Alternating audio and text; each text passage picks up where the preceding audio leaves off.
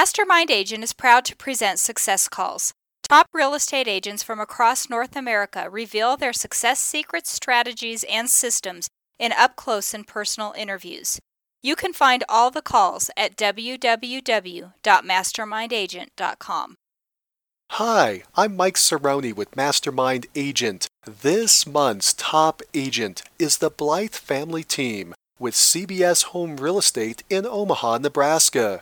Last year, they closed 128 transactions with a total sales volume of 24 million. Their average sales price was 187,000, of which 54% were buyers and 46% were sellers. They have a 6-member team three team agents, one showing agent inspection specialist, one administrative assistant, and one team leader.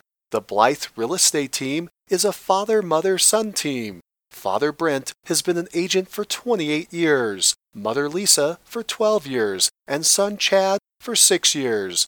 In this call, Brent and Chad talk about getting a fast start with limited funds, the key to working successfully with your family members, why telephone prospecting is the fastest, cheapest, most profitable way to generate leads and build the foundation of your business.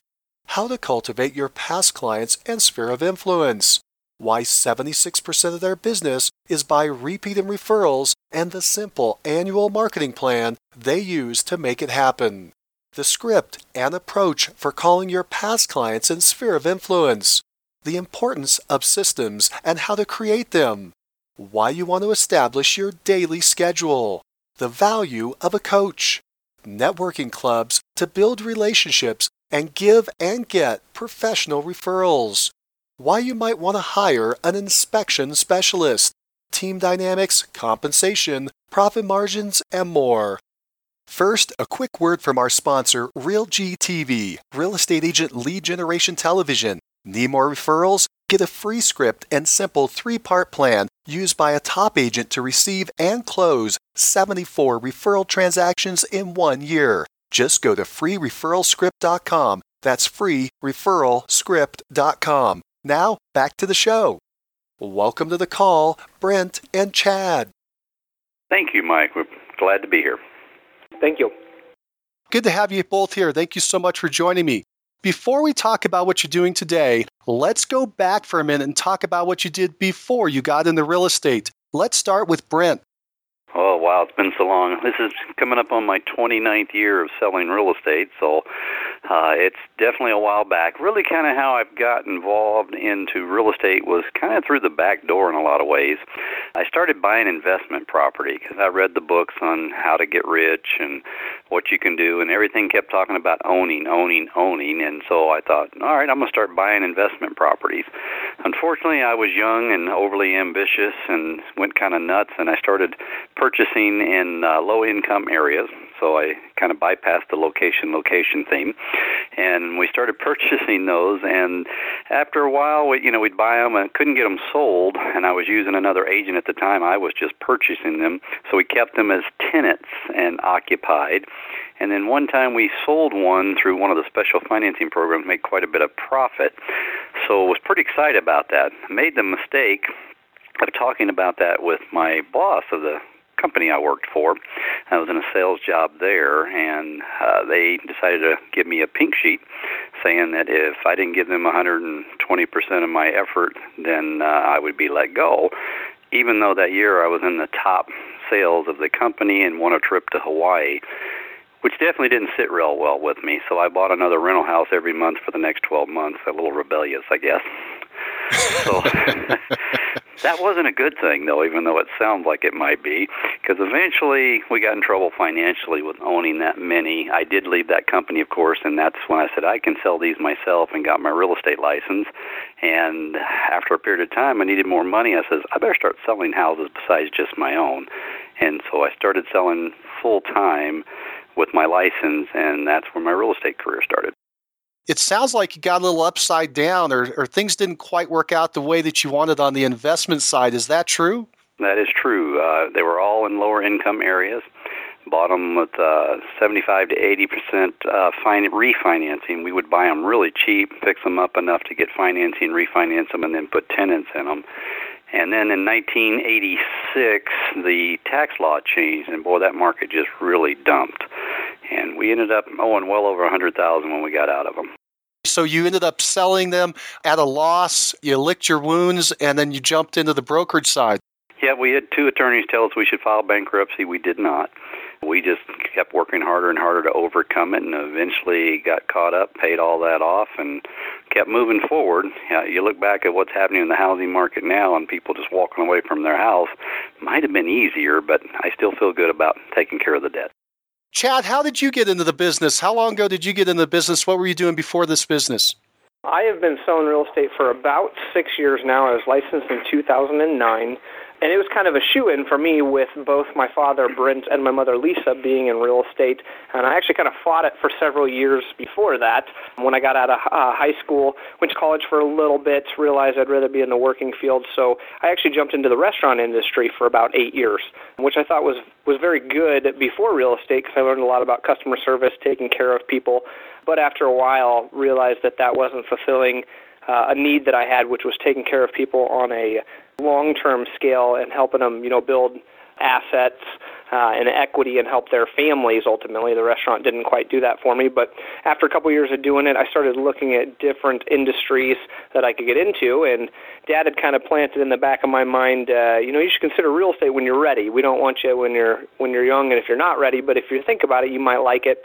So after you know a couple years of giving that thought, I decided to go ahead and get my license and uh, started out with them and, and haven't looked back since.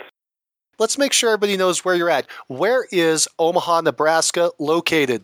Uh, it's funny. Uh, some people just don't know where that's at. We're on the eastern border of Nebraska, the largest city in Nebraska. Population about 450,000. The metro area is almost a million, because just south of it is Bellevue and Papillion. Papillion's been in several articles as one of the top four places in the U.S. to live in. But it's kind of you talk about bedroom communities, it might be similar, but it's uh, just south of Omaha, connected, and then Bellevue. Of course, we have a military base there with Offutt Air Force Base, and we work a lot lot of business through uh, through the military in that location.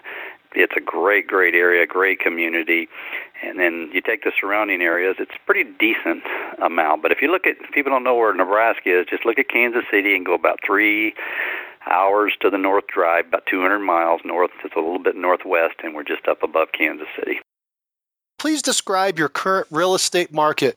Yeah, it's been a really, really good market this year. Last year was good. This was a little bit better. What we saw is in 2014, our average price in the in the MLS sale was about 188, and it jumped to 198,000 this year. Our market time went from 51 days to 2015 to 35 days. So we have very strong, what you'd consider a seller's market at this point in time.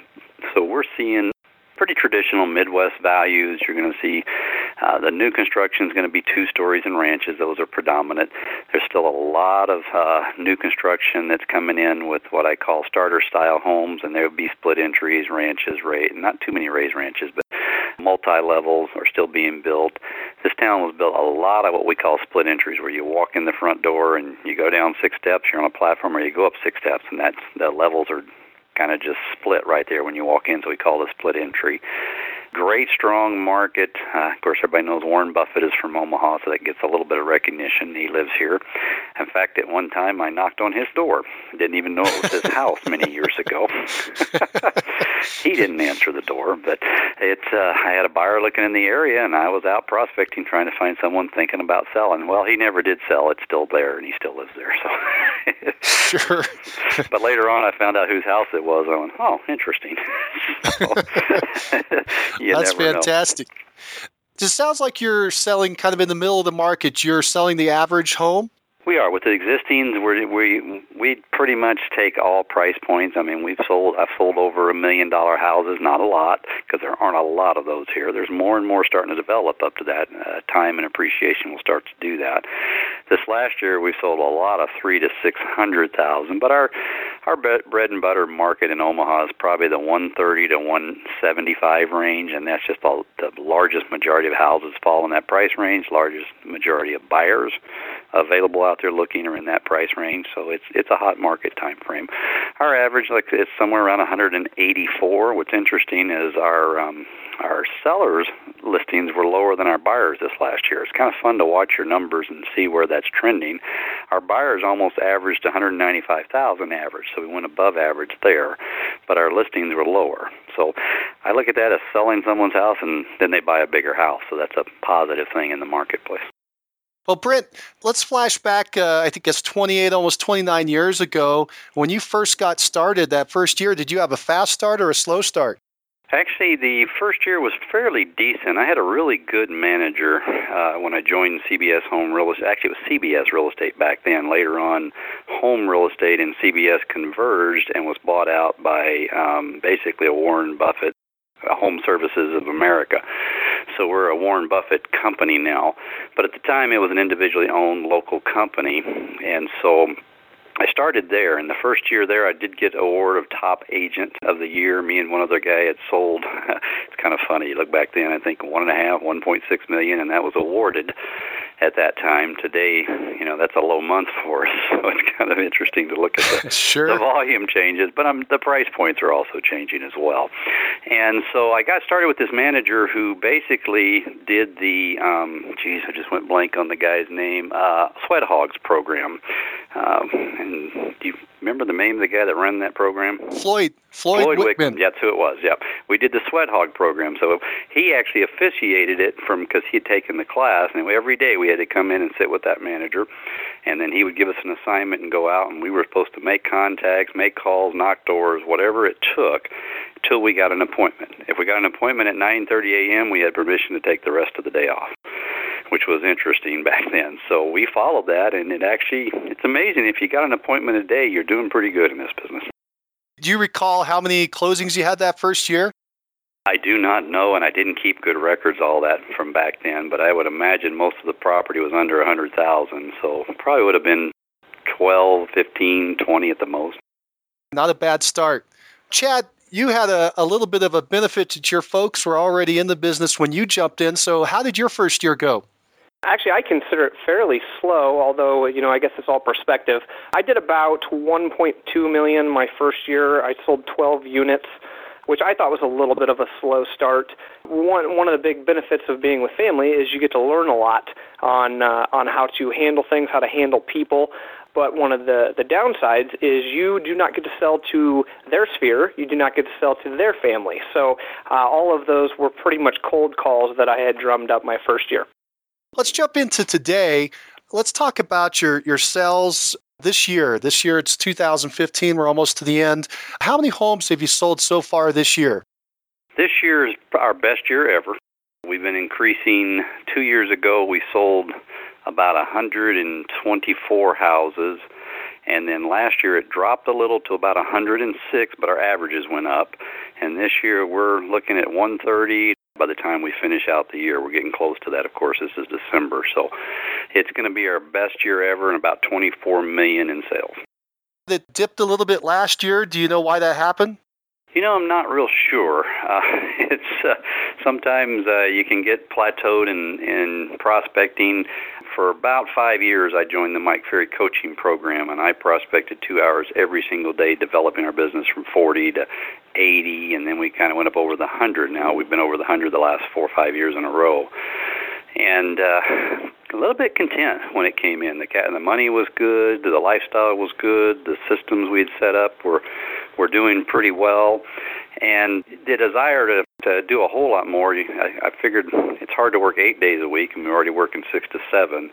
So I kind of slowed down in that growth process, and that's when we we started uh, brainstorming the last year or two of developing a bigger team so that we could have more lifestyle. So I think part of that last year was just a, a catch up year, and um, you know we just didn't push ourselves like we should have. It was just kind of a coasting year, and then we kind of looked up and went, we didn't do as good as last year. Let's uh, regroup and start putting some new implementations into the system.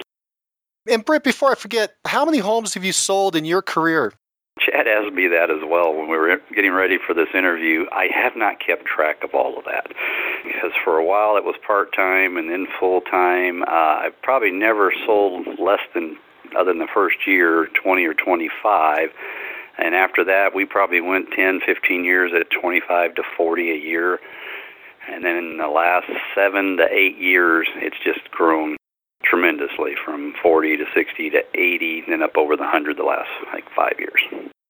Why do you think that you were jumping so quickly? You were you're basically doubling there, right? You went from 40 to 80, and you had these big jumps. What was happening there? Why did that occur? We were involved in another business that was taking a lot of our time, and I finally made a decision that that was not doing enough for what my goals and dreams were and decided to stop that and go back full time into real estate. When I did, I said, you know, I've been putzing around at this thing in a small level for a while, I better get a coach. I need a coach that can teach me what to do because I now have more hours in the day to do it.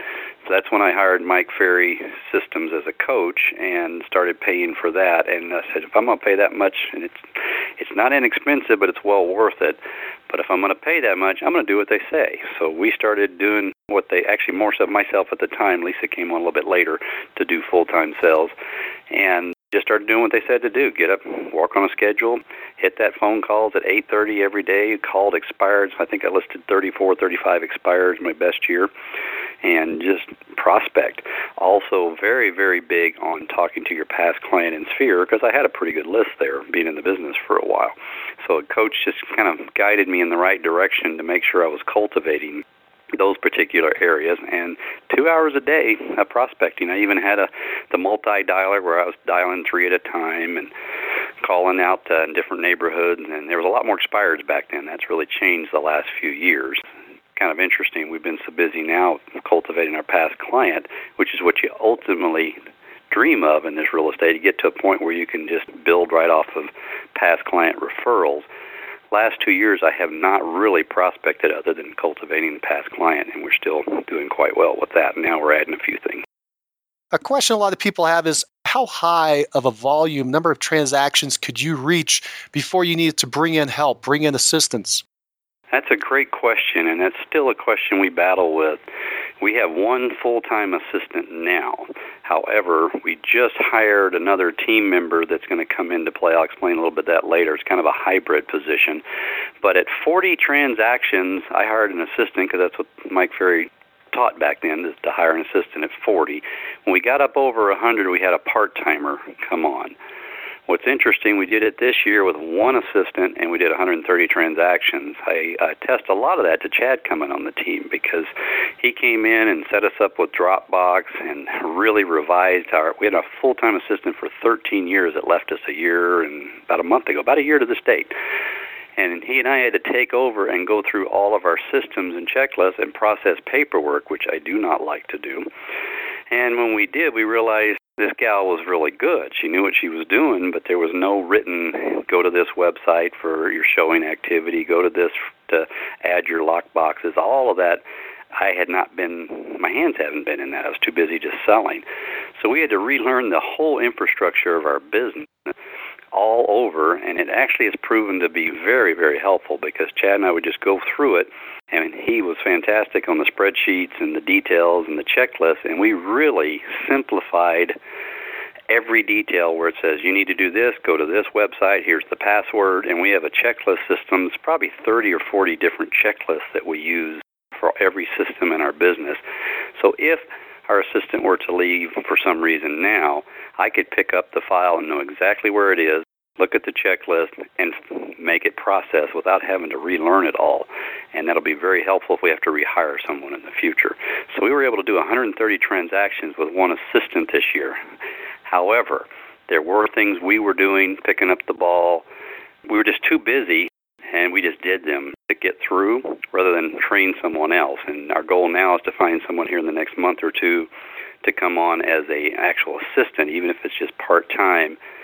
We have that much work and then start giving some of that. But we outsourced all of the SEO, website, Facebook, uh, post, things like that, uh, bookkeeping. I have a bookkeeper and a CPA. Everything I could start outsourcing, I did during that year so that we didn't bury ourselves too much. Sounds like you created a, a, system manual. Is that a manual system where you have the printed out page and you put it in the file? Or do you have that electronically? It's in a computer, it's in some type of CRM that's prompting you what to do each day? Uh, that's a good question. It's actually a little bit of both. So we use Dropbox, which, for those who don't know, it's a, uh, a file sharing, I guess, program where they're folders that are stored in the cloud, and we all have access to those folders. So now we save all of our paperwork, our purchase agreements, our listing agreements, all of them get saved into Dropbox folders. We create a folder for each client, um, but then we do have an actual checklist for certain things that are printed with hard copy folders. So we're kind of doubling up on those. We'd love to go 100% green, but in our industry and the way that our brokerage and things out here work, I don't know if that'll happen right off the bat.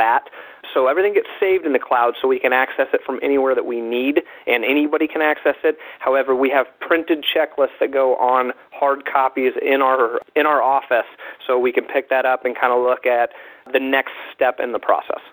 Are you using a system like Top Producer where it would prompt you on what needs to happen and when to do it? Or it sounds to me like you've you've kind of got developed your own system where you have paper in the file and then you're putting electronic documents in the Dropbox. We do use Top Producer, not close to its full capacity. That's something we're going to be reviewing the next 60 days. Chad and I will, because we've got uh, just added a new team member to the team, and as well as we had a brand new team member all of last year that was new licensee. So, but with that, we have not really used Top Producer to, to remind us of anything. It's a single user for me and has mine and my wife Lisa's database on it. Chad has kept his separate. We're looking at combining all of that and having the team combine it. So what happens is when we get a new listing file, our assistant will go in, click the checklist for a new listing. Or if it's me doing a market analysis, she's got a checklist of how to process and have everything ready with the folder and what order to put it in, have a sign, a lockbox, and have it sitting by the door ready for me to go out on my listing appointments. So she knows that particular one of those items, she pulls that, prints the checklist, and attaches it to the file, and then processes it from there. It's not in Top Producer reminding her. We have different checklists as far as every Tuesday and Thursday. She has to go through every single file and see where we're at on the checklist, on, and we staple those to the top of a legal size multi labeled folders. Not one of it's not just a manila folder. It's got three or four sections. We can put things we everything's hole punched and put into those sections so that it's organized and the same in every single file. It's a very manual system. And by the way, it's working great for you. Whatever it is, that's all I want to know. But it's a very manual system. It's pretty paper heavy. There has to be a, a, review once a week. And the nice thing about the review is it clicks everybody in. However, it is a manual system and you're you're kind of supplementing it with this electronic database, this reserve of information, this electronic filing system in the back through Dropbox. It's working for you. Do you think that it'll expand if you were to say double your production? I would say yes. We've already kind of looked into other programs that are maybe already out there. No, no necessarily a uh, need to reinvent the wheel. If there's something out there that could work as a CRM, also work as our checklist, we would do that. Our problem is we've customized them so much that we would need some type of a program that would be able to operate on the way that we've already been operating with a few changes. But we're always changing our checklist. We're always updating them, especially as we bring on new people. If it's something that we have to do at least twice, we try to make a checklist for it so we're not having to reinvent the wheel every time that we do something. I do think that as our team grows, it will continue to change and our systems will get a little better. Ideally, my vision would be to have it where it's all on Dropbox or all on some type of a cloud format where we don't even have paper printed off the biggest benefits we've seen so far with, with the cloud and sharing all this is we work all over the city, whether I'm working from my home office or our actual office or from a house. Somebody has a question on a file, I can pull it up from my phone, from my iPad, from my computer, and answer their question right off the bat instead of having to write it down on a to-do list and figure it out in the evenings or call our assistants. So I do think that will change and develop. I think it always will, but especially as our team grows. I'm just kind of thinking about the way things happen. And with you two, Chad, you you had to have actually really lucked out. I know it sounds weird, but in retrospect, you kind of lucked out where the long-time assistant who was handling all this paperwork took off, and you guys had to dig in. That had to be an incredible education for you, Chad, to learn the entire business really in depth for every little nook and cranny, every little item that has to happen to get those transactions closed. Do you feel the same way? Yeah, I would I would totally agree. At the time that it happened, I I wouldn't have thought that. You know, it was a lot of work um, to get in there, and we were kind of nervous as to opening things up. And she had been doing it for so long and at such a great level, she developed most of those checklists, or at least the beginning ones. But we didn't know how to do a lot of the things on the list because she just knew it. She knew how to do it, so she took it and ran with it. So it was a lot of work for a couple of months there during that transition, but we went down and broke down every one of the checklists, expanded on them, made them um, a little more custom, and made them basically trainable so we could duplicate them and teach somebody else to come in and learn them. So I do think it was a, a great learning experience, and for me more than maybe most, for the fact that there was a lot of things I didn't know how to do because I never knew how to do them. I never had to do them. When I got into the business, Dad was big on teaching me how to prospect, get out, build business, get business, but I didn't know how to do a lot of the back end things. I didn't know you know the paperwork was always done for me other than writing my own offers and listing agreements. You know the paperwork on the back end was done for me. What we do to get things marketed was always done. So it was actually kind of when my business started really taking off or our business but my portion of the business when we did this because I had to go in and learn a lot of it. And I think the same went for for Brent's dad as well because he went in and was looking at stuff and he'd see something and say, well, why are we doing it this way? Let's change it. So we changed it and we made a lot of things better. So we kind of slowed down to speed up. It was definitely good for our business. We do miss that assistant. She was great, but our company has gotten better because of it. Normally, I like to talk about the team at the end, but we've been talking a lot about the team and the team dynamics. So I want to bring it up at this point. Now, I know you have a, a, family operation, so let's start there. Who are the family members that are involved in the team? That'd be myself, Brent Blythe, my wife Lisa, and then our son Chad. So there's three of us that are related on the team, and that's the, the immediate three. Then we have a uh, agent that's been with us right at a year. His name is Kyle, and he's been here since January, doing a great job, and uh, really setting some good goals for next year and then we just hired a, another person to join the team. Now, this one's a unique position. It's a hybrid position, is what I call it. And what we were looking at is what are we missing? What's causing us the most difficulty or are sucking time out of our schedule or that we just don't flat enjoy doing as much as we used to. And what we found is we don't really sell a lot of new construction. We'll do some for buyers. However, we don't represent a builder. We're strictly existing homes. So every one of our transactions other than a handful have this fun home inspection process. Agents will know exactly what I mean when I say that. So what happens is you sell the house and then you get to renegotiate uh, renegotiate that contract again in about five to ten days, depending on when the inspection gets done. A lot of time-consuming issues. So we said if we could have an assistant that helped on the home inspections, that would be amazing. The other item we were having problems with was the market kind of got uh, very low inventory. And so what would happen, we're working, Lisa uh, works more with the buyers of her and my contacts. I work more on the listing side. And she would have six, eight, ten buyers that she was working on. And then what would happen is that new listing would hit the MLS, email automatic from our search to that person at 3, 4 in the afternoon or whenever it came up.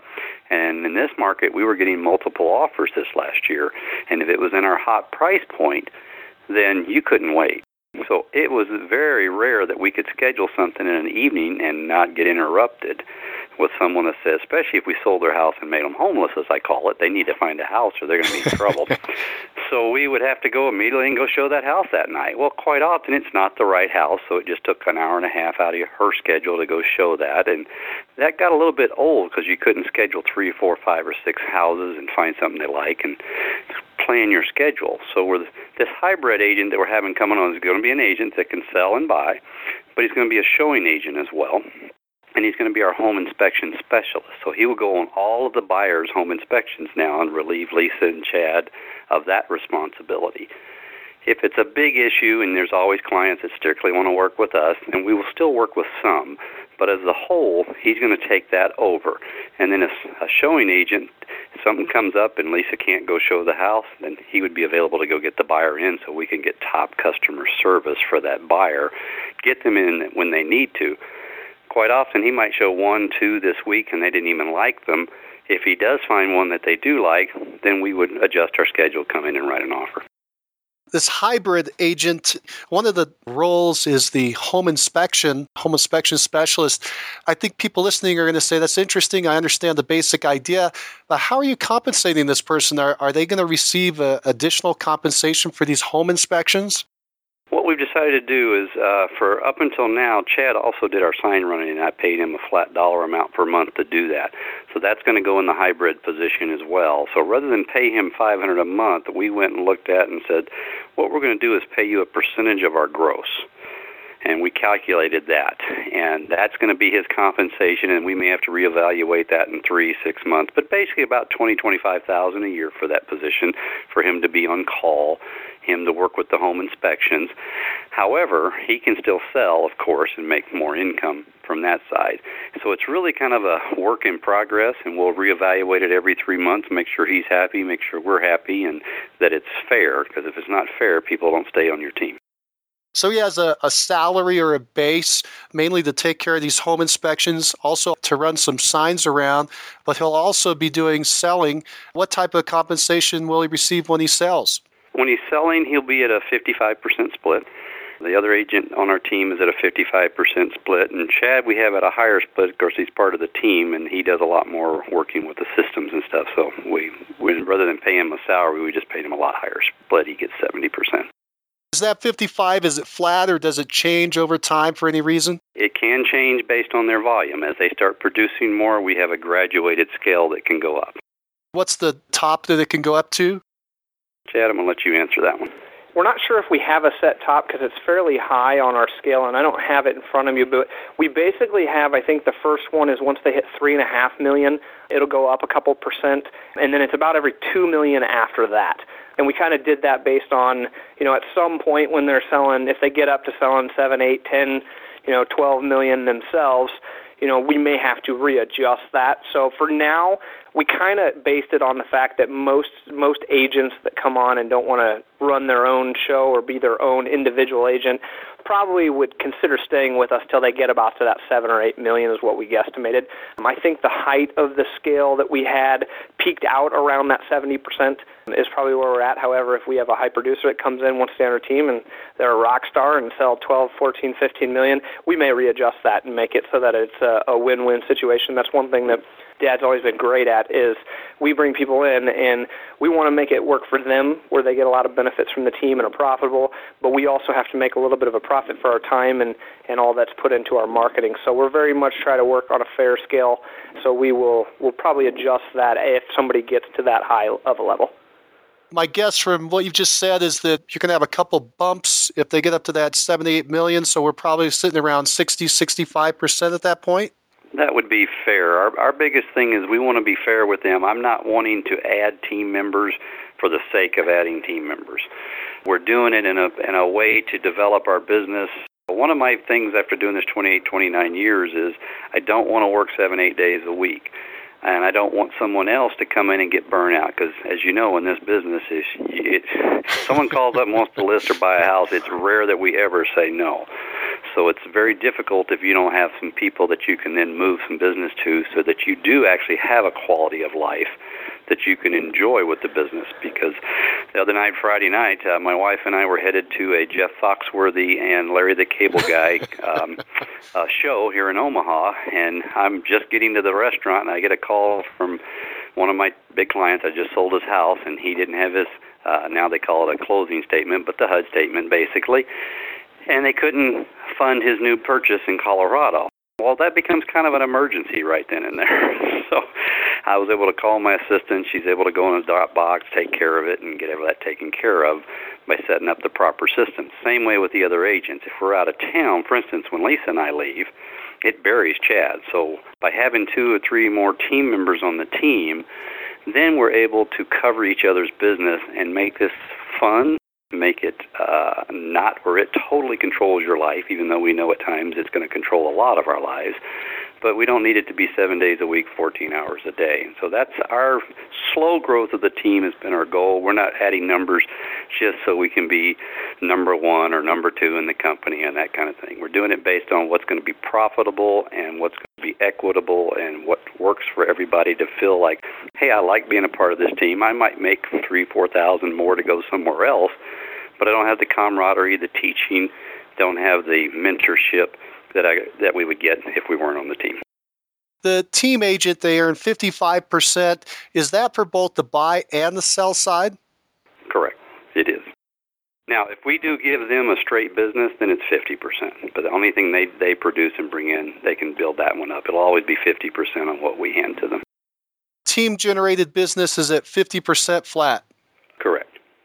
To get the big picture of the team, so so far we've got Brent, Lisa, and Chad. We also now have Kyle, and you said the hybrid agent, and then one administrative assistant. We have one administrative assistant. Our next goal is to hire another one, and that person I want to come in and, and it's kind of interesting when you start saying, all right, what can we have them do? Well, for number one, if we start selling more as we have more team members, our assistant's just not going to be able to keep up with those numbers. So they're going to need assistance themselves but they're not going to need a full time assistant until you grow up to enough numbers. So probably we'll let them take over some of our marketing, our Facebook posts. If they know QuickBooks, I'll let them do some of the QuickBooks or the bookkeeping entries instead of outsourcing that. Kind of a project manager. We're doing our first ever client appreciation this coming up in January, and it would love to have an assistant be the person getting all the information, getting people's logos. We've got sponsors for that, coordinating all that, because that takes time out of Chad or myself's time, and Lisa, as we're asking for sponsors that really that's back to my original philosophy. You want the team and the assistants there so that you can go out and be with the client. We don't make money unless we're with the client. And so that's what I'm trying to keep that focus in. And my management has really changed in the last two years because as we've gotten larger, I've had to do more office stuff, which is rewarding in one way but not in another. So we're trying to set those up so the automatic systems will be in place so that we can stay out there and do what we do best, and that's sell houses. You know, Brent, that brings up an interesting idea or concept. How far out are you looking on your horizon in this business? And what I mean by that is, what's your end goal? Do you want to create a business that, say, runs without you, but continues to throw off an income stream? Do you want to keep it as profitable as possible and continue to work in the sell side as long as you can and squirrel that money away? What's your long term goal? I kind of laugh at that and chuckled as you brought that up because I think people that sell real estate full time and love this, which we do, my wife and I love what we do, we're a little warped. We'll, we'll finally get a day off or take a day off. We'll come home. I'll look at her. She'll look at me and go, "What do you want to do?" I don't know. What do you want to do? We don't do a lot of other things. We love what we do. So as far as an end game, I don't know if I have one where I say when I hit 65 or 70 or whatever, I want to retire and just totally be done. That can change, of course, depending on medical and as you get older.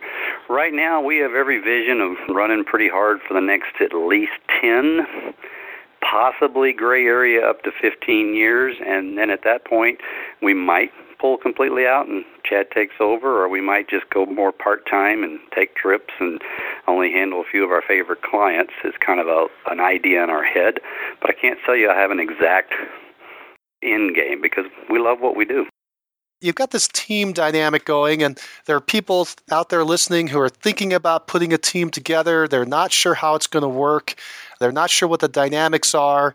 Uh, Brent, you and Lisa, it sounds to me like maybe you were a team in the past and maybe there was a break. I, tell, give me a little bit of history of the family part of this team. How long have you been doing it and how'd you make it work? Lisa's had her license well, she had it for a while, and then she let it lapse, and then she redid it again. So, part of that is we were fortunate enough and and worked hard enough that she was able to stay home and raise our kids. That was something that was important to us. I know that's a lot different today with these kids and and the work world and surviving, and a lot of them just can't afford to do that. We were we were blessed. And so she kind of was in and out part time until uh, our three oldest finally graduated high school and moved on, and then she stepped in full time, and she's she's really a rock star on the team. She she'll sell 40 buyers a year. She's amazing. Plus, she's now developing some listings as well that she's enjoying doing. She used to let those all come to me and now she's going i kind of like doing the listings so she's doing some of those as well we're kind of evolving there so really six years, seven, maybe six, seven years, a little bit longer. She's been full time. She has given me a thumbs up. So it's been closer to 10. I keep track of the numbers that she kind of got back in full time about 10 years ago. and just has really rocketed in the business. So Lisa's been working the buy side, and it sounds to me like Brent, you've been working the seller side. Is, is that how you kind of divided and conquered? We had, and uh, so that means she'll end up listing six to ten at the most. I'll work with maybe six to ten buyers at the most. It just kind of depends on timing. So if she's buried, Chad's buried, and I have a buyer, then of course I'm going to say yes and I'll take them out. Or if it's a very, very close client that sends us a lot of referrals and, you know, they sometimes want to work with you, and then, then I will work with that particular person. But mainly I do listings and try to not do too many buyers. Is Chad working with both buyers and sellers, or is he focused on one side or the other? You know, I work uh, both sides, buyers and sellers. I got into the business when I was young, or at least I assume young, at 23. So uh, naturally, a lot of my clients were a little bit lower price and more buyers than sellers. Every year, that's starting to transition closer to a 50-50 split. I think I'll end up around 45, 55, 45 percent being sellers, 55% being buyers this year. And my concept is kind of the same as the other two agents that have come on, Dan being the hybrid agent and then Kyle being our other agent. They work both buyers and sellers, and we allow them to do so because I know buyers agents are common right now uh, across the country, but listings are, are the name of the game, and we have no problems with them generating their own listings and bringing them on, and they end up being the main contact with that person. However, the entire team will service them and we'll bounce ideas off each other, pricing, adjustments, marketing, things like that. Chad, you mentioned earlier, and I don't want to let it slip away. What kind of production have you done this last year? This year, I will sell, uh, well, I'll pend, maybe close about 42 to 45 deals. Um, I got a couple more in the works. I might be able to get them closed by the end of the year potentially, and then uh, that's about seven and a half million, which is up quite a bit from the past years. A lot of that again being when we had to retransition with our last assistant to a new assistant. We learned a lot about the insides of the business, and that helped me flourish quite a bit. And uh, I have you know great training with both mom and dad on cultivating our sphere. I've had a really good sphere group and past clients that have taken good care of me. They send me a lot of referrals, and every year seems to be doing more and more. I hope that will continue. I realize at some point that may plateau, but that's been really really good this year. And this year has been little different than others too. Not only selling a little bit more, but starting to Dad's giving me a little more of the responsibility on you know doing some of the checklists and some of the back end things with the new assistant. I did a little bit of the training on that, um, and with the the other new agent and the newer agent coming on, uh, doing a little bit of the teaching and training on that.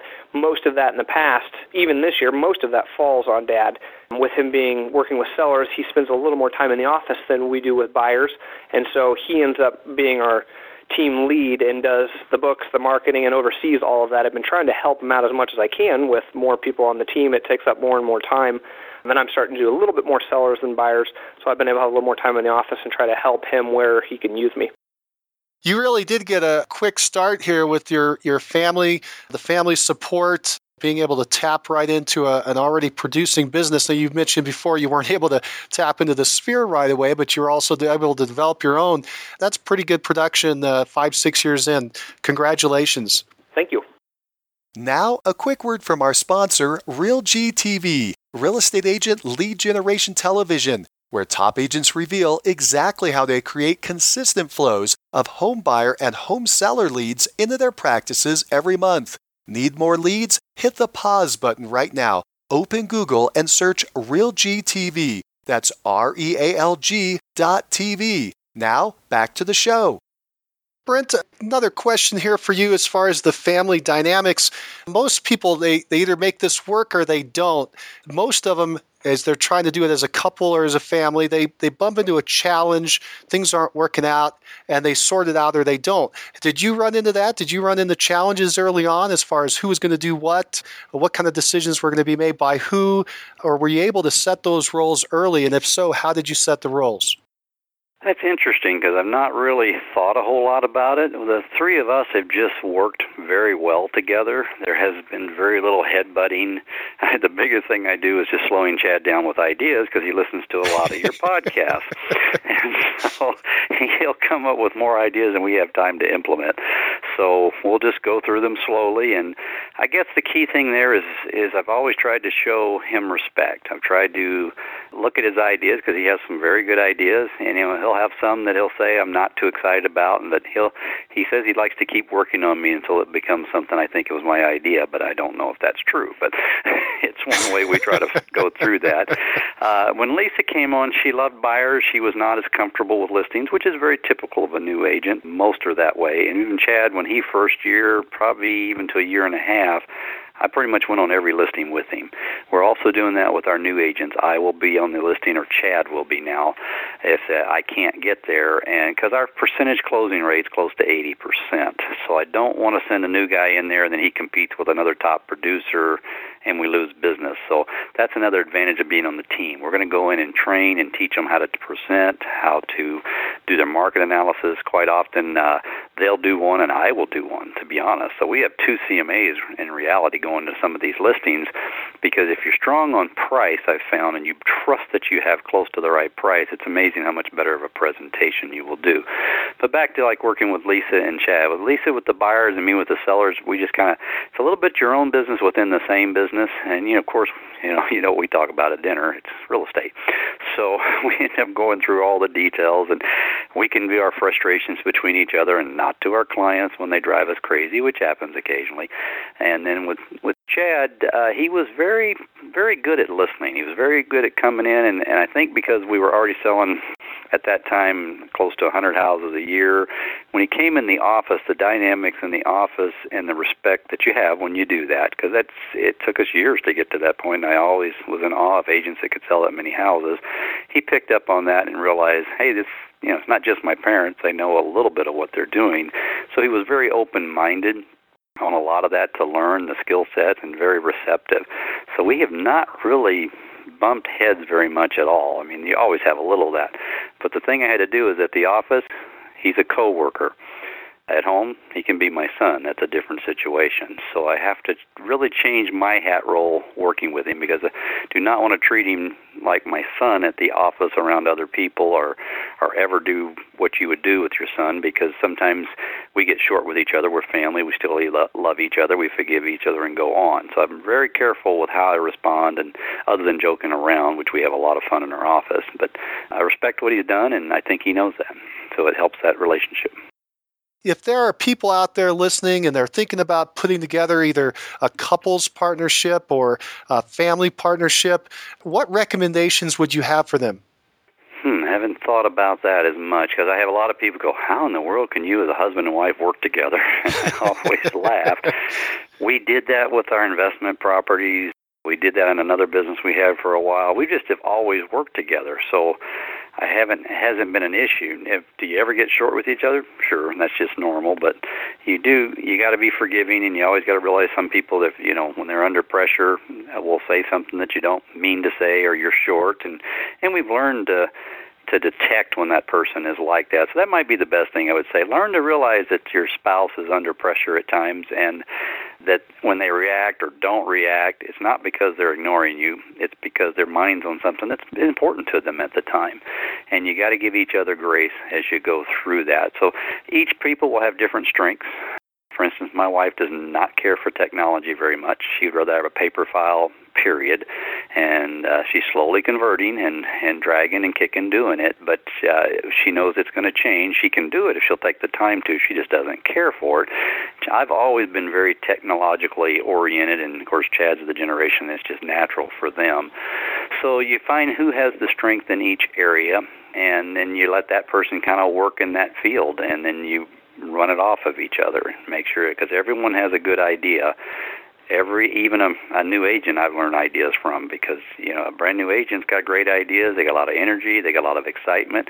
This is an evolving business. We do not do business now how we did it years ago. Chad, do you have any advice to folks out there who are thinking about putting together a family group? Uh, yeah, sure, I do. I, I I can't touch on the spouse. I don't know if my wife and I could work as well together as my parents do, but you know, Dad hit on a lot of it, and I think part of the thing why our team has grown even in the last two or three years, even though we've been a family team for a while, is knowing each other's strengths And I feel like it took us a couple years to maybe learn truly not only what's each other's strengths amongst us, but what we like. And doing that in a family setting versus even a business setting is entirely different. I learned more things about my my parents' strengths in business that I would have never guessed as a you know father son or mother son relationship and I think vice versa too. They've learned some of the things that maybe I like doing I'm good at doing I enjoy doing and we've kind of let each other run with those and starting to give each other more responsibilities amongst those. As for you know children coming in and working for your parents, um, I think there has to be a, a predetermined respect factor there. Dad has built up an amazing business. I can't. Omaha's a pretty big city. Well, for it's a fairly good sized city, and I can't go around town without running into a few people that know both Brent and Lisa with raving things to say about them, especially other agents. So when they carry a good name like that, you want to uphold it. And I think uh, sometimes people come in thinking after you know a year or two, start selling a few homes, get a few underneath your belt, start feeling good about yourself. It's easy to maybe not analyze where you truly are in the company. And I've always looked up to Dad and respected him and Mom and learned from them what I can do to be better. And as that continues, I try to contribute to the team, but I have to understand that this team was theirs before I was here. They built it up to what it is now. If they weren't here, I probably would not have this far of a team at this point in the game. And I appreciate and respect that. I think I have to always remember that. And I would advise that for anybody else that's joining onto a family team is respect what your parents have done to get you here. And I see that as a as a you know, I get to start a few rungs up the ladder than the average person and I don't want people to look at it and say, well, he's only where he's at because he has the team. No, I want them to know that, yes, that did help me get there. However, now I'm contributing, and together we are stronger when we, you know, take all of our forces combined, and we can move forward and do even better things. And they've given me that respect. So just respect your family. Uh, understand that you are where you are because they got you there. Now you can jump in and help them grow it even to that next level, so they can live the type of life that they want to live. Also, let's talk about lead generation, business generation. What are the top three ways that you generate leads? That's interesting because that definitely has evolved. So if you're a new agent working, you're going to, and what I did in the very beginning was I would walk into that office just like on uh, the Floyd Wickman program and, and Mike Ferry taught, uh, you're starting at zero today. Do not think you have anything going or nothing. Now, what are you going to do? And uh, the biggest mistake I see a lot of new agents make is they come into the office, they chat, they go around the water cooler, they spend two hours making a flyer for the one listing they have and never, never get out there on the phone or on a mailing or anything. I was too broke when I was doing this because those houses that we owned were getting us in deep trouble. So the only thing I could do for free was make a phone call or physically go walk doors. And I says, uh, I gotta get, I gotta let people know I'm in business. Nobody knows I'm in business sitting in this office. So, best tool you have, and I still think most brokers still provide you a telephone for free, is get on that phone and make calls. Now, I will agree that less and less people answer their phone and less and less people have a home phone number.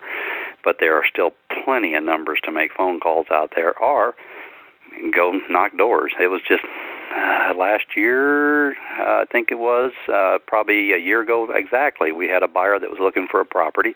We could not find it. They wanted a contemporary style. It was probably five degrees outside. My wife and I both went out, two different subdivisions, and we would drive until we saw a contemporary, pull up in there, walk out on the ice and cold, and put a note card in their door, and then just drive to the next one because we went to a couple areas that we knew that's just still something we like to do. If we have a buyer, we're going to do that extra customer service and do so. But as far as calling expireds every morning for sale by owners every morning, I did that for years. Now our business has evolved like you always hope it will do, and we were told growing up in this business by all of our coaches, eventually our database will be gold, and that's where our business will come in from, those and referrals. And in a lot of ways, that is where we have developed to today. So the last two years, with Chad's help, we've really moved to really spending extra effort cultivating the database. Not only calling them, even though we haven't been good enough like we should be at calling them, but Facebook, we're sending electronic newsletters out monthly. We send four postcards physically for those that we don't have their email address or it changes because people do that. And then trying to add people to that newsletter list. And when we call and talk to our clients, get those emails are valuable. So we're doing some snail mail four times a year to make sure we get our name out, and then every month a newsletter. And we have a business Facebook account. I've never been overly excited about the Facebook. Uh, kind of pushed that, and we put that in there. But we're using it for some marketing purposes that we think are helpful. And this year we were we got a really top honor award. We were just voted Omaha Best of Omaha. There's top three agents in the um, in the city, so we're the first time to win that this year, and we're going to really work on some adding that into some of our um, marketing pieces and things that we send out and put the logo on there. So it sounds like the majority of your business today is coming from repeat and referrals. Is that correct? I would say that's true, especially for Lisa and I. The newer agents on the team, it's going to be a little bit of sphere, and they're going to be doing some open houses as well and prospecting, and they should. That's what I did in the beginning as well. First five years, when I moved here, I'm not from here, so I've been here 33 years now. I grew up in Louisiana. My wife grew up in Missouri, so we moved here. We had no aunts, uncles, anyone else to to purchase uh, a house from us. We had to go out and meet, contact and prospect. And to this day, I, in fact, the other day I called expireds. I haven't done that in a while. I just wasn't quite as busy, and I picked up the phone and started calling expireds. I enjoyed doing the contact. I did so much of it, it became fun because that's the one thing I could do was get in the morning, pick up a phone call, set up an appointment, and list a house that night that was not even in anywhere that I knew about. And I tell you, that's a great feeling to walk away with a listing that you did no clue you were going to get that day. So I really, really enjoy that. So the other thing we do is we all three of us are in BNI a networking group. If you're familiar with that, it's um, been out for a long time. It's probably the largest organized network referral system out there. And so we do do that as well. That's probably bringing us in, uh, Chad, do you remember, was it 15 to 18 deals this year between the three? Um, I think it was 18 to 22. Okay. And so the other thing we've done with that group, because people get in and out of that, of course, because you pay to be in there, but every year they do, they're still in my database. Nobody leaves the database. So as they come in, uh, we keep in contact. I sold one last year from uh, 14 years ago when I joined BNI 16 years ago. They were in and they left the group. It kept in touch. They came in, sold their home, and bought a new one, and this was a nice price point. So you just constantly add to that database and cultivate it, and that's where we do a lot of our networking now is in the BNI sphere, uh, some of those type of things. The rest comes in. We were picking up some from website that really changed this last year because we had such a low inventory all the buyers that were out there looking didn't believe their agent, so they went on the websites. we were getting all kind of contacts, but they weren't really good leads. So we slowed that down. That will come back out when the market gets a little more stable. I am a Dave Ramsey certified ELP, one of their endorsed local providers, so we get some good business out of that. And as well as our company's large enough that we have a pretty big relocation department, and we do a lot with the USAA program, so we get some of the military being close to the base. Let's dig into a few of those. Let's talk about your biggest one, your past clients and sphere of influence. You mentioned you have a database. How big is your database of past clients and sphere of influence? Mine and Lisa's is around 1,100. 1,100. How many are past clients versus sphere of influence? I cannot answer that totally because I haven't done a. I could if I went in the program and top producer because it allows you to put if they were past client and we do, but I haven't looked at that number in years. We've just we market to the whole database as a whole, and so I don't have that number right now. I would say probably half should become more than half as far as past clients and that kind of thing. The others could be acquaintances, networking groups, church affiliations like that.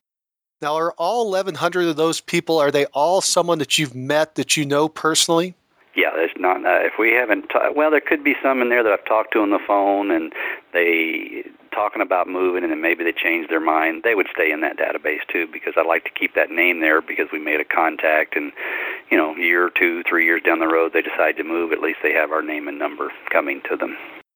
It sounds like you put anyone in your database that you've made a contact with you've actually spoken with either in person or over the phone. Yes, that would be probably correct, with a very few exceptions. Maybe our church, and people that I haven't talked to, but we put those lists into our database.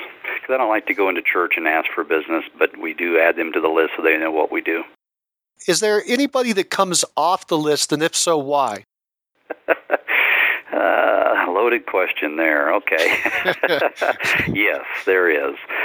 Probably we've kind of averaged it. Probably two to three times a year, we'll just have a client that is just unreasonable, difficult to work with, makes our life miserable, and never want to work with that person again. As soon as that closes, they are deleted from our database. I learned that from Mike Ferry years ago. If you just don't like someone, get them off your list because it just deters you from calling in again because that keeps coming up and you have that bad feeling. Get them out of there. Call people you like to call. Any other reason that you would take people off your list? The only other time we have is if they move out of town. For instance, let's say I know they moved into town, lived here two or three years, took a job transfer, and moved out. Their their networking here is pretty small, uh, and if I haven't talked to them or been able to contact them in four or five years, I might delete them off the list just to narrow it because they're they're just not knowing people in Omaha that well. And unless I've kept a good contact with them and they would answer their phone and I could visit with them by phone at a distance and they still had good contacts in Omaha. If they just came in on a short time and left, then no, I would I'd take them out just to save a little bit of marketing dollar.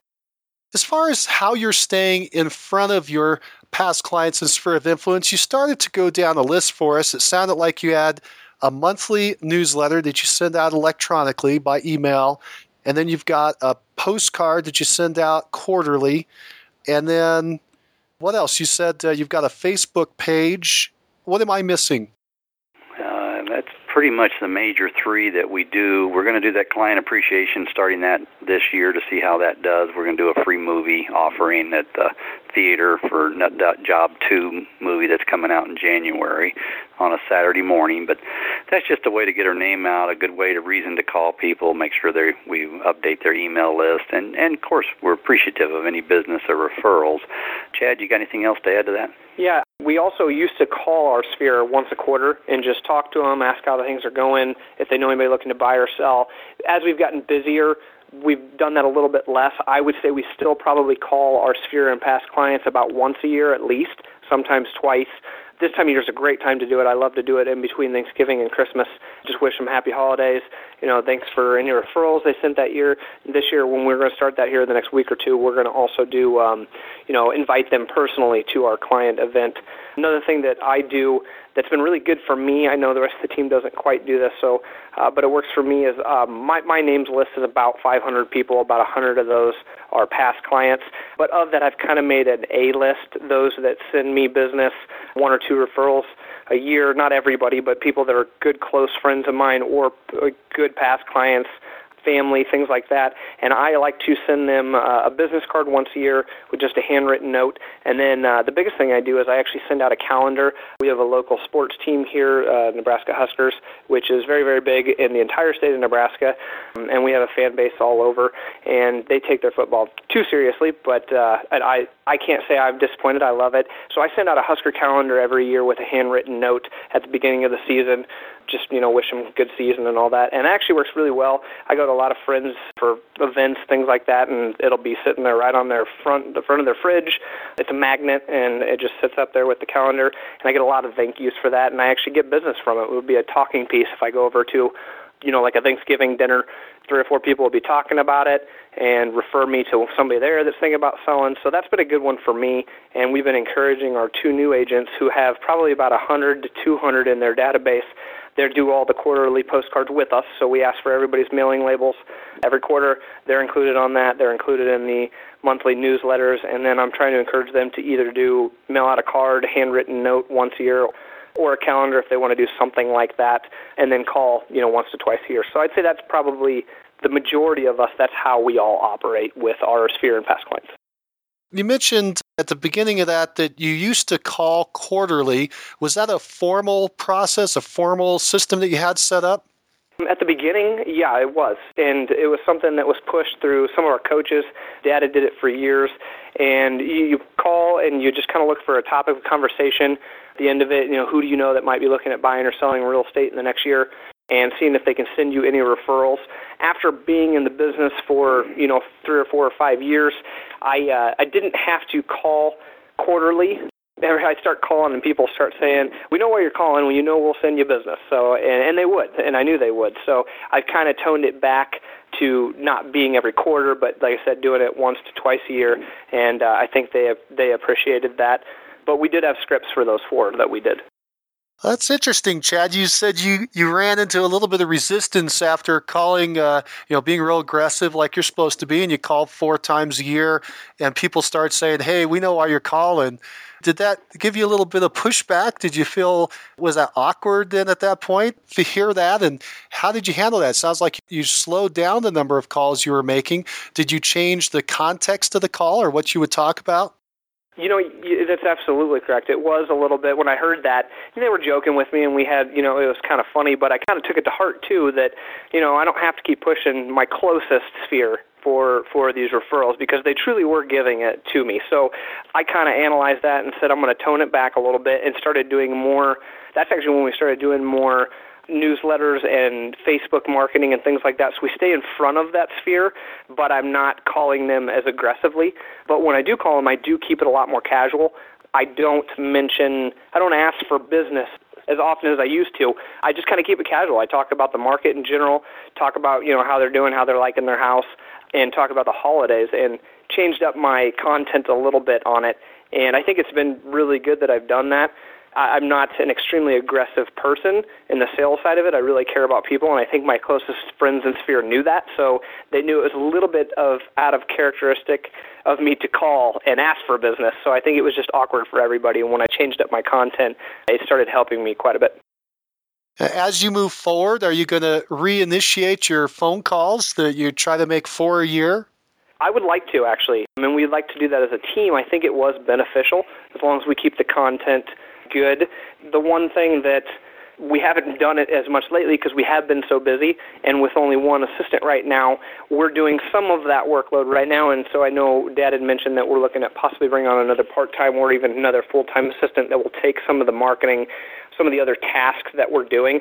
Once we have that person, that'll hopefully free up our time enough where I can spend a little more time on the phones doing what I like to do, which is you know talking to people, showing homes, and writing contracts. And that's kind of the concept behind that. And I know Dad also has mentioned wanting to uh, probably get back into some more of those calls. If you want to touch on that, Dad. Yeah, I, I definitely come from a different perspective, and and the coach that I had through Mike Ferry, they were really big on calling people four times a year. Now, one thing I did do is when I first started that call, and I've taught this to a lot of new agents that will ask questions. Here's a real simple and nice thing. When I first talked to them, I said, "Hey, from time to time, I'd just like to touch base, give you some information about the marketplace and kind of what's going on is it okay for you to take calls at work? Would you rather get a call there or at home? And it's amazing, most of them would rather get called at work. so I would take the number that they like the most. And what you'll find when you're calling past clients and friends, they still don't answer their phones. So it's not really a long or long time frame. You just touch base, you leave a voicemail, and move on, and that works effectively. If they're interested to to learn more, they will call you. I've had people I've left messages for years, never talked to them, and then they just call up, "We're moving, come list our house." So it works effectively. But one thing I always did because I was like every other person, man, do I feel like I'm bothering these people? So I always wanted and to get to the bottom line, and I'm kind of that way anyway. So I'd call up and say, hey, just a quick business call. And that would be the first thing I would say because I every once in a while have a salesperson call me and start asking me about my family, start asking me about this, that, the weather, and and I'm usually pretty busy and pretty to the point trying to get things done, and that would drive me crazy. And then after 10, 15 minutes, oh, reason I called is no, do that to me up front. I respect that. Get to that. Then if we finish that, I can go to how are the kids and that kind of things. And that's also, you know, like my best friend I call, it's going to be totally different than someone that's just a past client that I don't associate with outside of work much. So I always explain to people, call them say, hey, just a quick business call. Do you have a second? A reason of calling the marketplace is ABC or whatever it is you want to give them some good, valuable information. And then do you know anybody that's possibly looking to buy or sell that could use our services today? And if you keep it business, they respect it. If they then want to talk, yeah, spend some time with them because you do have some there that you'll get them talking. Sometimes you can't get them off the phone, and you just kind of it's okay. Spend time with those people. They're they're talkers. They know a lot of people, and uh, you let them lead that conversation. But you don't make any money without being out there and letting people know that you're in the business. And the other thing I always taught was people like to help people. I mean, how often someone says, "Man, I need I need somebody that can do that." Oh, I know a good person that can do that. Don't get a dime for it, but I love referring that person to someone just because I was able to help them. They're the same way. Man, if they know somebody wants to sell and they think that helps you and they feel good about helping you. So it's okay to ask for business. Now you mentioned you have this electronic monthly newsletter. Describe it to me. What are you sending out? what's in the newsletter? Typically, uh, and that's where we have a person helping us. They'll come up with some different topics. Occasionally, we will direct the topics if it's something we want to get out. For instance, the last one we sent out, thank you so much for helping us win Best of Omaha. Another one that will go out is customer our client appreciation. We'd love to have you attend the movie. Then there might be articles in reference to um, the market.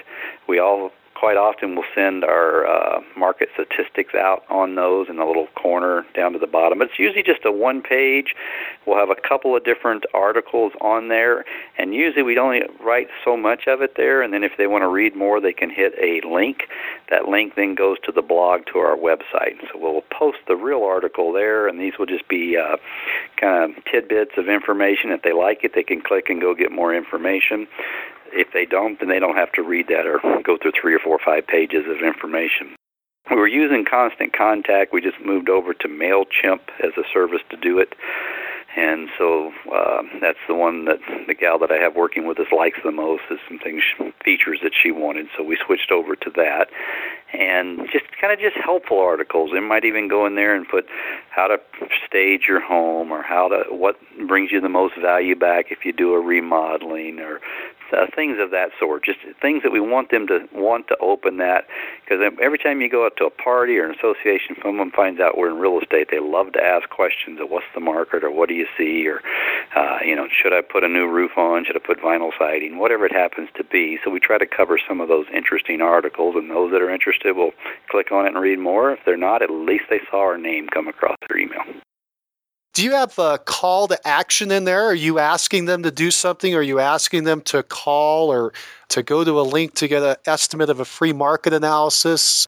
Good question, because if they click on any one of the articles, it goes to our website and that's where they can then see the article. On there, there's all kind of links that say you want a market analysis, or here's a, a quick uh, online evaluation of your home, or click here if you want to have somebody contact you about looking at houses. We do more of that off of our website. We might have one at the bottom down at the, in this constant occasionally that will say free evaluation of your home and they can click there, but not too too much because this is going to that database. I want it to be informative. I want them to want to open it and not feel like we're always trying to sell them when it comes to them. How long have you been sending out this monthly newsletter, the electronic? Maybe a year and a half now, to two years. Have you received feedback? Do you have a large open rate? Uh, how do you know whether it's successful? Track those with those uh, companies. You can actually send you a report of how many received it, how many uh, maybe they put you on the do not send list. It can happen because you got to have those on there so they can unsubscribe. And then it does show the click through and, and open.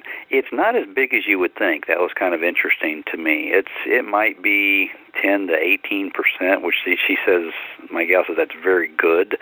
However, I have a different philosophy. They they get the email, and in their email it shows our name of our team in there.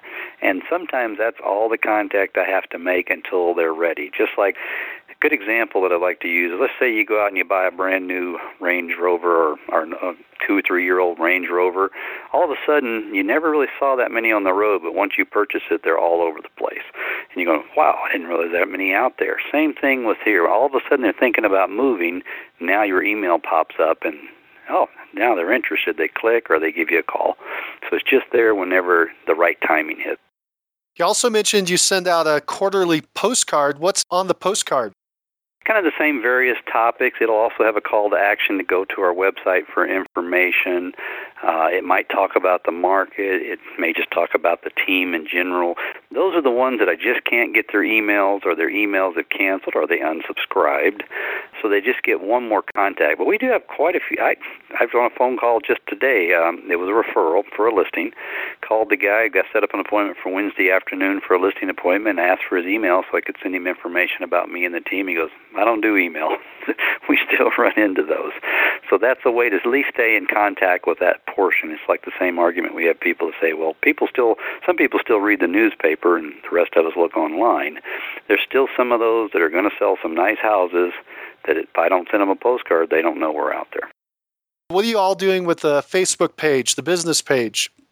Well, the Facebook page has kind of evolved we set up a team page a while back and had everybody go on and invite friends through their own personal one. And, and so we ended up getting a couple hundred likes on that page, but then we didn't do a lot with it for a while. And this last year, one of my goals at the beginning of last year when I was writing my goals was to increase the amount of likes and then also increase the activity that we had with it, trying to get more user, make it more user friendly, get more people to be involved. And so what we do now with it is fairly regimented. We have the same gal that does our newsletter run that, but we've kind of give her certain topics of things. So about once a week, uh, she'll put out a a link to an article. And we usually read through the articles or find them, or she'll find them, send it to us, we proof it. Some are local, some of them are national. We find those just sporadic ways. I mean, we get a lot in our emails just through local uh, Omaha newspaper things like that. So we do one article a week. Whenever we get a new listing, we can it gets uploaded through our brokerage, CBS Home, and then to our local MLS, and we can take that link and share it on our Facebook. So all of our new listings that we get get on there and shows pictures. People can click on it, set up showings. And that's been good because we're actually one of the top existing listing teams here in the Omaha Metro at CBS Home. Um, so we may do 60, 70 listings in a year. So that's you know two a week, one to two a week on average that we're getting out onto our page. And then in addition to that, if we're doing something fun in the community, the other day we did a realtor ring day for the Salvation Army. Took a couple pictures of our team out there ringing the red bell and posted that on there. So we try to at least once a week have some type of a picture. We were doing our goals meeting. Our team was writing our goals a couple couple weeks ago. Took a picture of us doing that, posted on there. So just kind of let people know that yes, we are a team, but you know we we also have some fun. We get out and do things as a group. You know, kind of touch to the uh, the human side of that I think that's that's probably the majority of what we post on there. One thing we are starting to do, but we found we're not as disciplined as we should be, is taking client photos. So on final walkthroughs, I've been taking one of our new custom signs that we got this year. We made new custom signs, says sold by the Blythe Real Estate Team. Have them hold it up at the final walkthrough, take a picture, ask them if we can post it on our team page, uh, and then we share it to them. And so that's been really good because we've been getting referrals or getting people to sign on closing day if they're signing the papers to take a picture. Hey, can we put this on our Facebook page? So we've been trying to do more and more of that. We're getting good at taking the pictures, but sometimes we get busy, forget to upload them to the actual page. So we're going to try to get a little more disciplined with that next year. It also sounds like you're about to put together your first client appreciation party. So you don't know the results. You don't know how that's going to go. It sounds like it's going to be a movie day for people who are thinking about putting together their first event. Any recommendations, uh, things that you've seen as you've been putting this together that might help somebody get off on the right foot? I think on that, planning ahead is good. Figure out exactly who you want to invite, exactly what you want to do, and how you're going to market it and when you're going to market it. Every week we get together, we have team meetings every Monday, and we look at that week and say, this week, these are the two or three things we're going to do in relation to the client event because it's very easy to start uh, the idea of the event, get it booked, and plan, but then you get busy working, especially if you have a week where you have a couple people call you, want to list homes, a couple buyers want to go look at houses. It's easy to get busy, not do anything that week, and the next thing you know, hey, this event's in a couple weeks. So we've been trying to stay on top of it, stay ahead of it. We have every week kind of planned as to, okay, this is what we're going to accomplish this week. These are the vendors we're going to line up this week. And then keeping I'd say organized, you know, keeping organized as to, all right, so far these 25 people have registered and looking at that. I'm sure that you ask me the same question in about two months from now. After it's been completed, I'll have a whole different set of advice for you. But at this point, uh, that's kind of where we're at. And uh, a lot of the ideas that we've gotten on this were actually directly from you and some of the people you've interviewed because a lot of people are doing these type of events. So we had a lot of our good ideas came from listening to you and the interviews, and so that's probably helped us streamline this a little bit more and make less mistakes. Well, I think you're going to enjoy the, the fact that you're going to have a lot of contact with your people and the invitation, getting that invitation out in front of them and chatting with them, of course, at the event. And don't forget the post event to make sure that you send out pictures of the event. Lots of contact opportunities there. So I'm excited to hear how that goes for you. Now, just to bring this all together, we've been talking about your repeat and referrals, your past clients, the sphere of influence if I add things up correctly, that's like 76% of your business, is about three quarters of your business. Does that sound correct? That is correct. It's probably been that strong for the last five years. And kind of how we look at that is, yeah, that's nice, and we want to always continue to get that sphere, but we're still adding. We're working on adding more people to our database, more clients to our, as we sell more in these different areas, because as more more we can help there, and the larger that gets, the larger 76% becomes because it's of a larger number. So we really want to cultivate that and always take care of the largest amount of business that's coming in.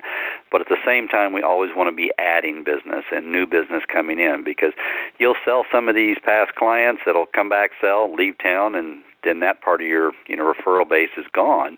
So you definitely want to keep continuing that. And it's taken years to develop up to where we're getting that high of a percentage, and that's part of the excitement about building a real estate business. So one day you can basically work with the people you know, you like, today I walked into the office, got a phone call, and there was a referral. I didn't know that was coming in today. It takes many time frames before you start feeling comfortable with that, and that's really what you want to build your business up to do because you can run seven, eight days a week, it feels like, for years, and if you don't cultivate that past client database, you're kind of doing it on a real short term thinking. And I probably did that in the beginning of my career way too much because I remember them saying they move every five to seven years. I'd sell your house, walk away from the closing, and go, man, I could go find the next guy. I still got to feed my family. Well, don't let that thinking completely take over as a new agent or a newer agent because if you cultivate that we now look at it differently and say not only do they buy, they're going to know someone because if we gave them good service, they want to help us. And we started building that referral base off of that sphere. So they may not move for five years, but they might send us five referrals. And so once you get that in your mind, you realize how valuable those people are. And I think Chad wants to add something to that. Uh, yeah, that, that's a good point there. And, you know, we do a large percentage of our business is from past clients in our center of influence. And, and a lot of times in real estate, what I've learned over the last few years, and a lot of other agents will attest to this, is we spend so much time figuring out how to go out and get business when a lot of times if you spend your time figuring out how to take care of the business that you have and focus on your clients first, if you put them first, they will pass your name along to others. And that's why our business has grown quite a bit. Is yes, we are trying to grow our business. That is one very important thing and do more. However, while we create checklists and while we're adding team members and why we're you know streamlining things is so bottom line is we can take care of more clients but at a better give them better quality of service that they wouldn't get from another team. So we want to be the best team in Omaha, and that may not mean selling the most homes, but that means taking care of clients. Because when you do that, that's when we're getting two or three referrals from each one of that database, and that's kind of where our focus has been, and not just in the sphere, but also the BNI, which is our referral group that has been a good portion of our business too. It's kind of the same concept, and that's been our bread and butter the last couple years. Well, absolutely. Uh, 76% at your current production, that's about 100 closings a year right out of repeat and referral. That's pretty spectacular. You've also mentioned the, the BNI and the networking. You said you have somewhere around 18 to 22 closings a year, so about 20 closings a year coming out of that. What exactly is going on there? It's a networking group. How often do you go? How big is the group? How's it structured? What are you doing with BNI? BNI, I, I don't know if you're familiar with it or not. I'm sure you've probably had other agents that are involved with it, but it stands for Business Networking International. And there's a couple different chapters in Omaha. A lot of the big cities across the world have chapters in them. And the basic concept behind it is there is one person per profession in these chapters, and they meet weekly. We, uh, my chapter meets on Thursdays. Dad meets on Wednesdays. My mom's meets on Tuesdays And so we each happen to be in one. Dad's been in his chapter for like 12 years or so now, maybe more. I've been in mine for about four years, and I think mom's been in hers for about three years. And the concept is you go weekly, you get to meet people, learn about their business, and and then ultimately at the end of the meeting, if I have any referrals for anybody, I pass it to them. If they have any referrals for me, they pass it to me. And it's been really, really good, especially for my business, because relationships are where I try to spend my time building those relationships. And after several years of being in my group, I have gotten to become pretty good friends with a lot of people in there. I'm able to pass business to them. They're also able to, in return, pass business to me. And uh, that makes up a large percentage of our team. And a lot of people aren't even aware that these programs are out there. So for any agents that aren't, go to uh, you know Dr. Google and pull it up, and you probably can find a local chapter that uh, may have an opening for yours. If not, you can always start your own or other networking groups. Yeah, and another thing to add to that, Mike, is each one of our team members, we actually promote them to go out and build a relationship with loan officers separate. So it would be easy to try to control that and say, all right, everybody on the team's got to use this particular loan officer because they send business to me. I haven't done that. I've actually want them to go out and we kind of learn that because each BNI usually has a loan officer in it. It's got a realtor, it's got an attorney. You know, only one occupation period can be in each group, so you're not competing in that group. Now, you still got to do a good job, or people won't send business to you. But by sending uh, every one of our agents out, go build a relationship, and I'm very strong with this on them. When you talk to that loan officer and they, of course, want you to send them business, this is a reciprocal agreement. I will send you business, but I expect to get business also in return. And that's a lot of what BNI is about. Givers gain is kind of their motto. If I give you referrals, then you will want to give referrals back to me. And so we try to outsource each agent to build those relationships out there. They have their own home inspector they like to work with. They have their own lender, termite, carpet guy. All of those different things are great relationships to build. And when you send them business and ask for business in return. I'm very strong on that. You don't just send business without asking for it to return. Because if they're not returning it, you go find someone else that will. Do you have a script that you use when you hand over a referral? Hand over a referral as far as to an agent on my team or in the, the BNI group, let's say you hand a referral over to the attorney. Do you have a script that you're asking for a referral to come back? No, what they do in that group is we they call one-on-one. So from time to time, you actually say, "Hey, let's do a one-on-one get together, 15, 20 minutes, and talk about each other's business." So we'll specifically go meet. I'll ask about his business. He'll ask about mine, and then part of that. And I guess they do have it this written a written script. I just tend to follow. I've been doing it so long, I don't follow the script. How can I send you more referrals? and then they're also in turn saying, "How can I send you more?" So we actually talk about what do you need? How what can I say to get a referral to give you a call an attorney? What what do I need to know? So we actually work on those with those guys because they want business. We didn't join the group just for the fun of it. It's not a social club, and you pay to join it, and you got we go to lunch every week other than you know right at holidays and things. And you can't miss more than three times every six months. So it's a really dedicated group of professionals that you're working with. So we ask for business and we give business and we sit and talk about how can we help each other improve our businesses. So it's really a very healthy environment if you work it, but you do got to put time and effort into it. How many members are typically part of the chapter or the group? It just depends. Uh, it can be as little as 16 or 17. It can be as high as 40. I know my chapter's around 17 or 18. A lot of long-term members in it. Lisa's is somewhere around 22, and I'm not sure what Chad's is. I haven't been there in a while. We'll sub for each other from time to time.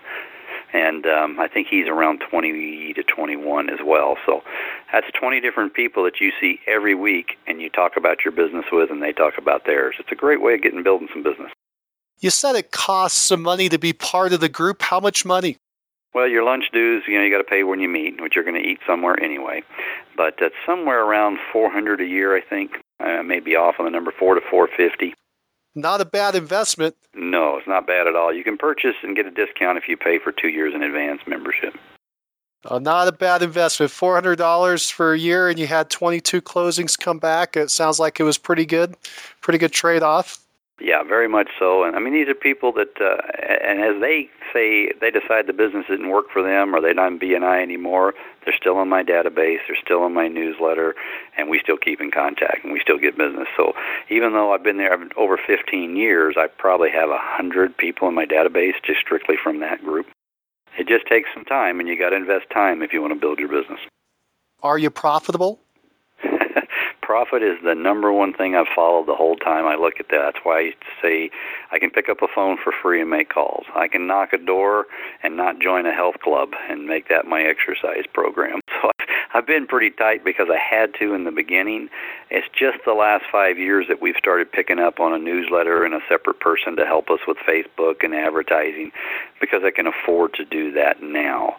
Profit with one assistant with 130 transactions, you used to be told to have an assistant every 40. I technically should have three full time.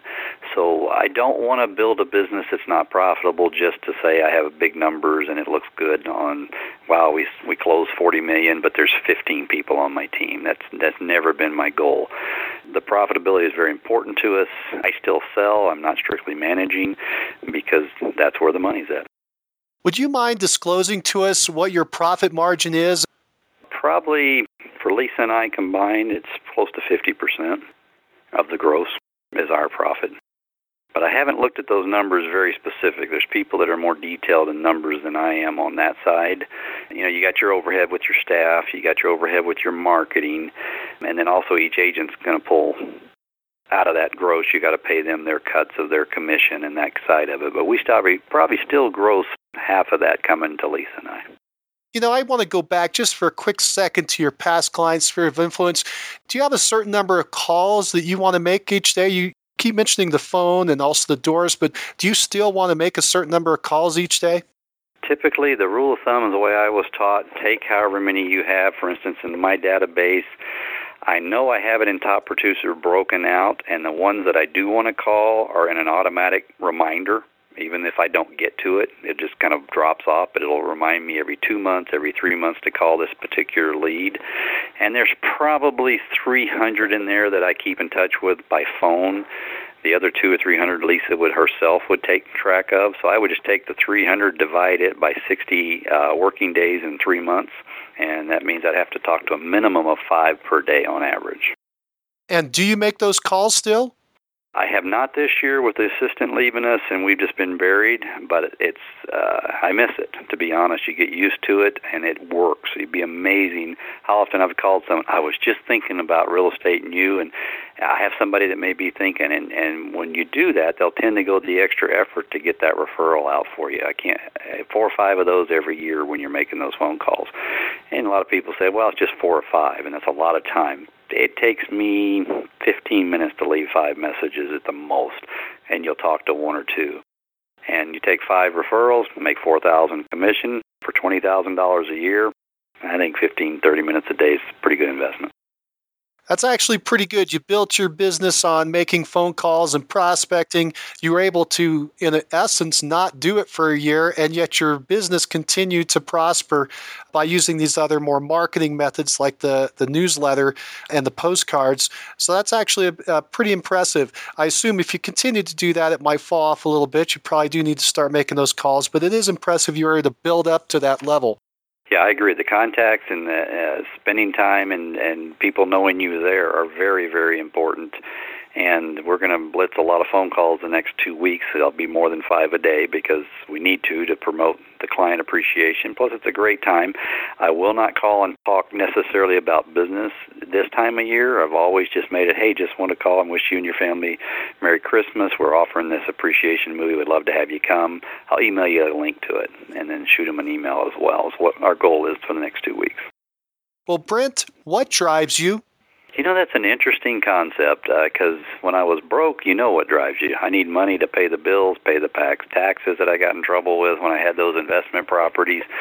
Now that's not the issue. There's money in the bank. I don't owe a lot of money. Uh, we're working on paying our house off here in about six, seven years because we're able to do that with the income we've got coming in. We pay a lot more on it any given time if we want to take a trip we can afford to do it it's not a it's not something we have to calculate I think a lot of it now is I love having that. Uh, it's a great feeling to to not have to go out of town and check your bank account and worry whether you got enough or everything's going to cover on the auto draft. It is going to happen. I don't worry about that. There's enough in there. But discipline over the last 25 to 28 years of working, I'll get up this morning. I got up. I go. I don't have much on my calendar today. I still get up and go in the office, and it's amazing. By the end of the day, I go, "Wow, I sure had to do a lot today, and I didn't think I did." but I love that going in. I love the the hunt, and I love the victory of putting a transaction together. And if I don't sell a house every two, three, four days, uh, you know, I, you, you start going, wow, it's it feels weird. And so I, I don't, I can't know if I can fully answer that. If that helps answer that for some people, but at a certain point, if you love what you're doing, you tend to just go in and put the time and effort in. And there's days that you know I get burnt out, and it's nice to take a day off, but it doesn't last very long. I, I want to get back in the game, and I, I enjoy what I'm doing, and it just I like to be in the office. I need to be, and I will say this: if you are looking to hire your first assistant, anybody listening to this call, that's probably the biggest thing that really straightened out my schedule. Because when I was hiring someone and paying them 15 bucks or so an hour, and I slept in till nine o'clock and know they're sitting in the office and I just lost fifteen dollars and they may be just sitting there doing nothing because I wasn't there. Really changed my attitude years ago. And I had to get up and go find something to do because I didn't want to write a check for someone sitting around in my office. So a little responsibility when you build a team will keep you moving as well. Chad what drives you I, I think that's also changed for me over the years. It, it used to be I can get in and you know make some good money. As I've been doing it for a little while, I really enjoy the growing of the business. Not that we'll ever be perfect, but kind of that pursuit of perfection and becoming one of the best teams in Omaha it's been really fun because we we do have a good team. We take really good care of our clients. So in the process, we're taking care of people, and they're very happy to work with us and refer people to us, and we become better at what we do and more recognizable here in the metro which is also good because we get quite a few referrals from other people in other cities since we're involved with coaching and you know interviews such as this. A lot of people move to this market for relocation, especially with Offutt Air Force Base. It's nice to be able to grow our business and be make it better and better each and every day. Has been probably something that drives me more than anything lately. Well, if you all were going to advise a brand new agent just getting in the business, what would you tell them to do first? What I would recommend to somebody new coming in is first things first, write a, a, list of people that you know, put down their phone numbers, emails, addresses. Get a list together of everybody that you know, and then start calling or emailing, or, or you know, better yet, I think calls is probably the best one, but also put a business card and a hand uh, written note and send it out to them. Let them know you're in the business, let them know you're looking for referrals, and over time, stay in touch with that group. And I don't care how often you do it, I don't care how you do it, but do it residually and have some type of a marketing calendar written out as to when you're going to stay in touch with these people.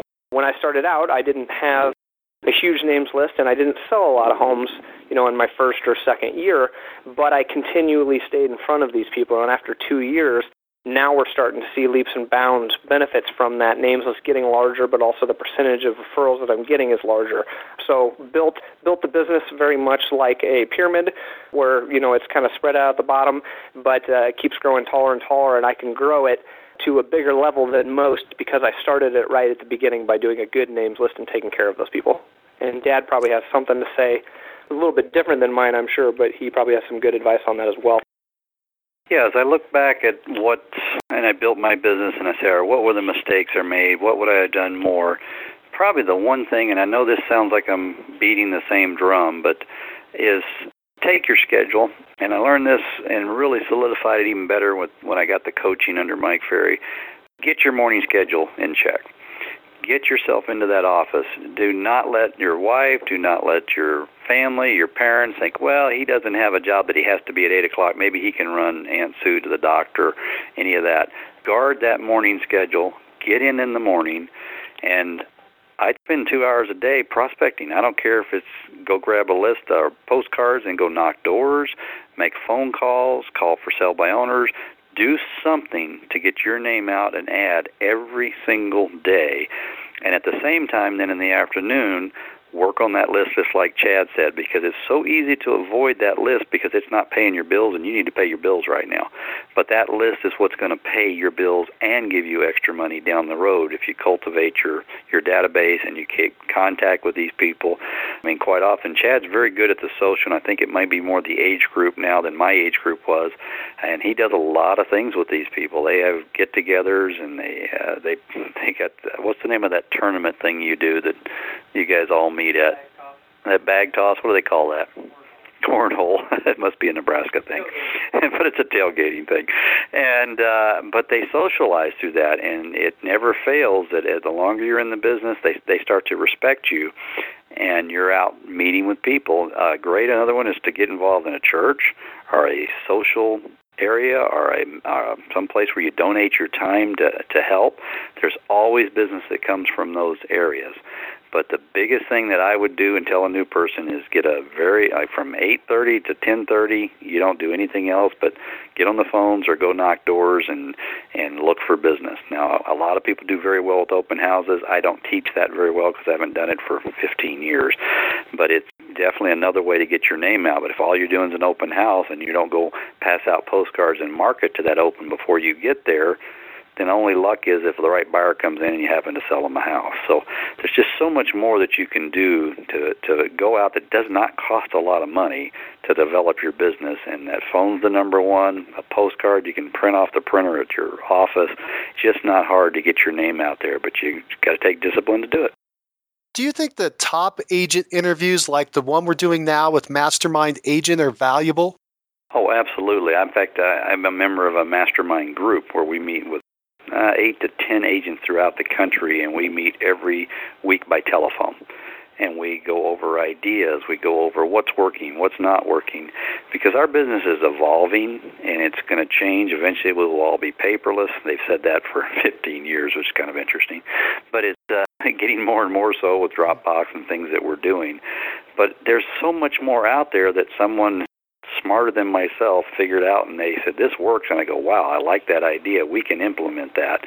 And you learn those by listening to other top producers things that you would never even consider. Just like the hybrid agent position we just hired is ideas of a showing agent.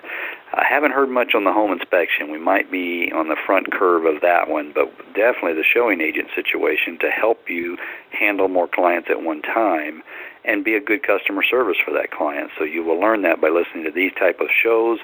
I love it. I listen to I can't even remember very often that I listen to music in my car. It's always an iPod or something going on. That's my education on wheels and I put those things on and learn, learn, learn. You, and you're not out of school just because you're out of college or out of high school. And you're now learning a whole new business. And I've spent, I can't, countless thousands of hours listening to either podcasts or we used to have cassettes and then it became MP3, whatever you can get information from to listen to from someone that's already successful at what they're doing. It's the most valuable thing you can do. Well, I've come to the end of my questions for today. Uh, do you all have any parting thoughts for the listeners? No, I, I don't really have any parting thoughts. Just uh, you know, I, as he kind of touched on these interviews, I really appreciate the service that you offer. It's great. I, there's a lot of different ways to drum up business, but listening to these, you can learn how to do it and do the things that you enjoy doing to create a good, long-lasting business. So I really appreciate the service that you provide. And probably the only other thing that I would that I would do, and I've always done this in my business, simplify it down. If even if I went to a conference and they came up with 26 great ideas, I would put them on a piece of paper and I'd pick the top two, the top three, and then I'd work on those. There's no way I can do 26 and learn them and be good at it. So I would only do one or two, max three things even at a time that I try to perfect in my business and move forward on. And that would be my biggest recommendation for someone new and myself, because I, I, we have a lot of things we put on our plate this year that we've added with these Facebooks and this client appreciation, and and we've got to get good at what we're doing before we add a lot of major things else to our business. Well, Brent and Chad, your focus on mastering one thing at a time has paid off. You developed your prospecting skills early. You cultivated your past clients and sphere of influence while adding to your list. You networked for professional referrals. And you used a disciplined schedule to keep you on track. Plus, you learned early that respect is the key to successfully working with your family. Thank you for sharing and being our top agent of the month. And join us next call when we talk to an agent who sold 250 homes last year worth 50 million and went from $300,000 in debt to $3 million per year in passive income. Find out who she is on the next Success Call.